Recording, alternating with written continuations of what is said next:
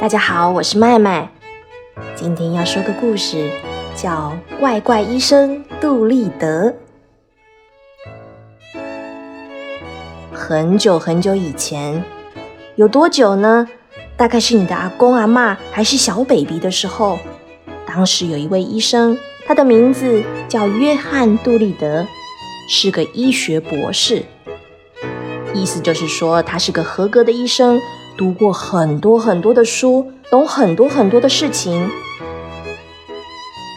镇上的人，无论男女老幼，全都知道他。只要他戴着那顶高高的帽子走在路上，人们就会尊敬地说：“你看，那个人就是杜立德医生，他可聪明了。”小朋友们和街上的小狗、小猫也会跑过去，成群结队地跟在他身后。就连电线杆上的小麻雀也会对着它啾啾啾的叫个不停。多利德医生的家在小镇的边上，房子很小，但是花园特别大。宽广的草坪上有着别致的石头桌子、椅子，还有摇曳生姿的柳树。杜立德医生特别喜欢动物，而且也养了不少。花园的池塘里有金鱼和乌龟。厨房放餐具的地方养了兔子，钢琴下面住着小白鼠，储物柜里养着松鼠，地下室还有小刺猬。除此之外，还有一头怀孕的母牛，一匹瘸了腿的老马，一群鸡，一群鸭，两只小绵羊，等等等等。其中和他最要好的是呱呱鸭、汪汪狗、拱拱猪、尖尖小刺猬。和波波鹦鹉。不过，医生的妹妹莎拉倒没有那么喜欢小动物，嫌屋子里总是乱糟糟的。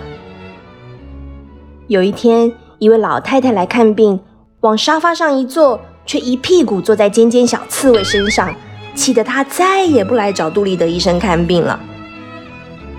为了这件事，莎拉郑重地对医生说：“约翰。”你在家里养这么多动物，以后不会有人再来找你看病了啦！一进门不是刺猬就是老鼠，像话吗？这位老太太已经是第四个被气走的人嘞，而且隔壁的老张跟老王也说了，他们病得再厉害，也绝对不来我们这了啦！再这样下去，我们的诊所也不用开了。莎拉说完，生气的甩门走了。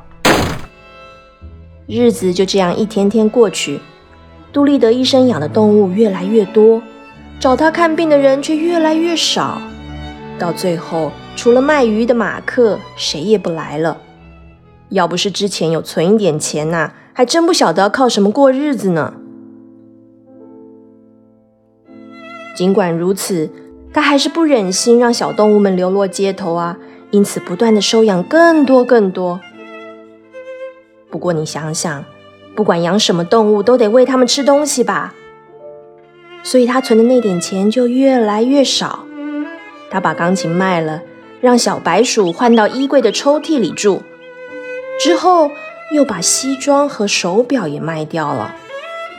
当他走在街上的时候，人们就会嘲笑他：“啊，看那不是杜立德吗？他曾经是我们这里响当当的名医，可是你看现在。”穷到口袋里没有半毛钱，袜子上都是破洞呢。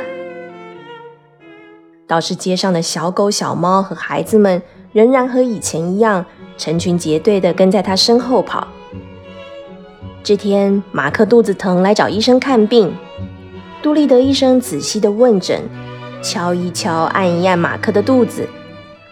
马克身边围绕着一大堆动物，全都盯着他的肚皮看，让他怪不好意思的。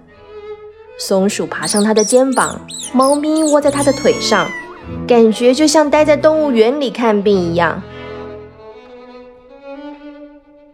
忽然，他脑袋里冒出个奇怪的点子：“呃，医生，反正也没有人来找你看病，干脆你当个兽医嘛！你那么喜欢动物，对他们那么了解，还有上次你写那本书关于……呃，关于猫，简直就好像你是那只猫一样。”你听我说，替动物看病，你也很开心，还可以赚钱呢。到时候我可以让那些养猫养狗的邻居都来找你。马克走了之后，医生陷入沉思。鹦鹉波波飞到桌子上，对医生说：“有道理，有道理。”医生回答：“可是现在动物医生已经很多了呀。”没有厉害的，没有厉害的。医生，听我说，动物们会说话，动物们会说话啊！是吗？我只知道鹦鹉会说话，难道其他的动物也会说话？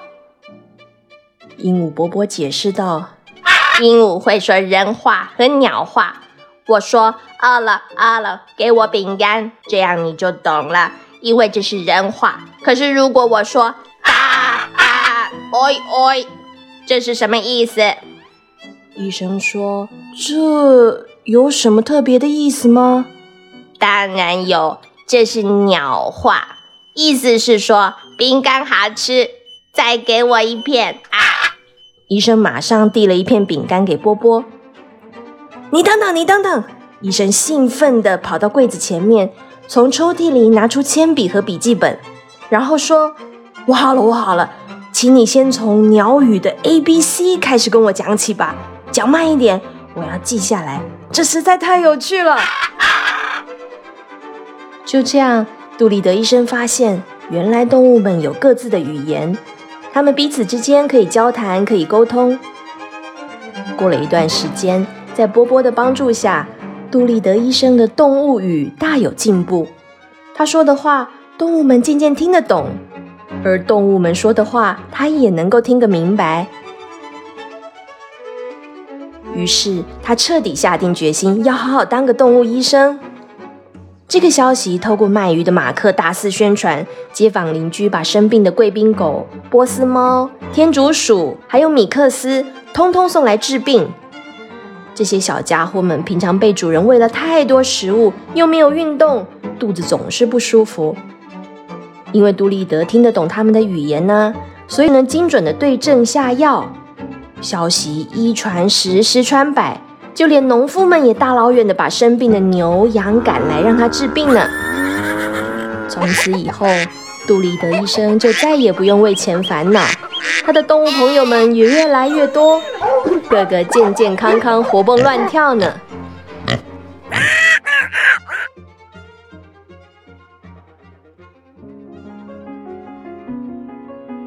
小朋友，你喜欢今天的故事吗？怪怪医生杜立德的故事是改编自 Hugh Lofting 一九二零年发表的小说，书名就叫做《杜立德医生》。后来，杜立德医生还航海到非洲替猴子们治病，甚至到月球旅行。想知道这些精彩的内容，记得去找书来看。今天故事就说到这里，祝你有个美梦，晚安。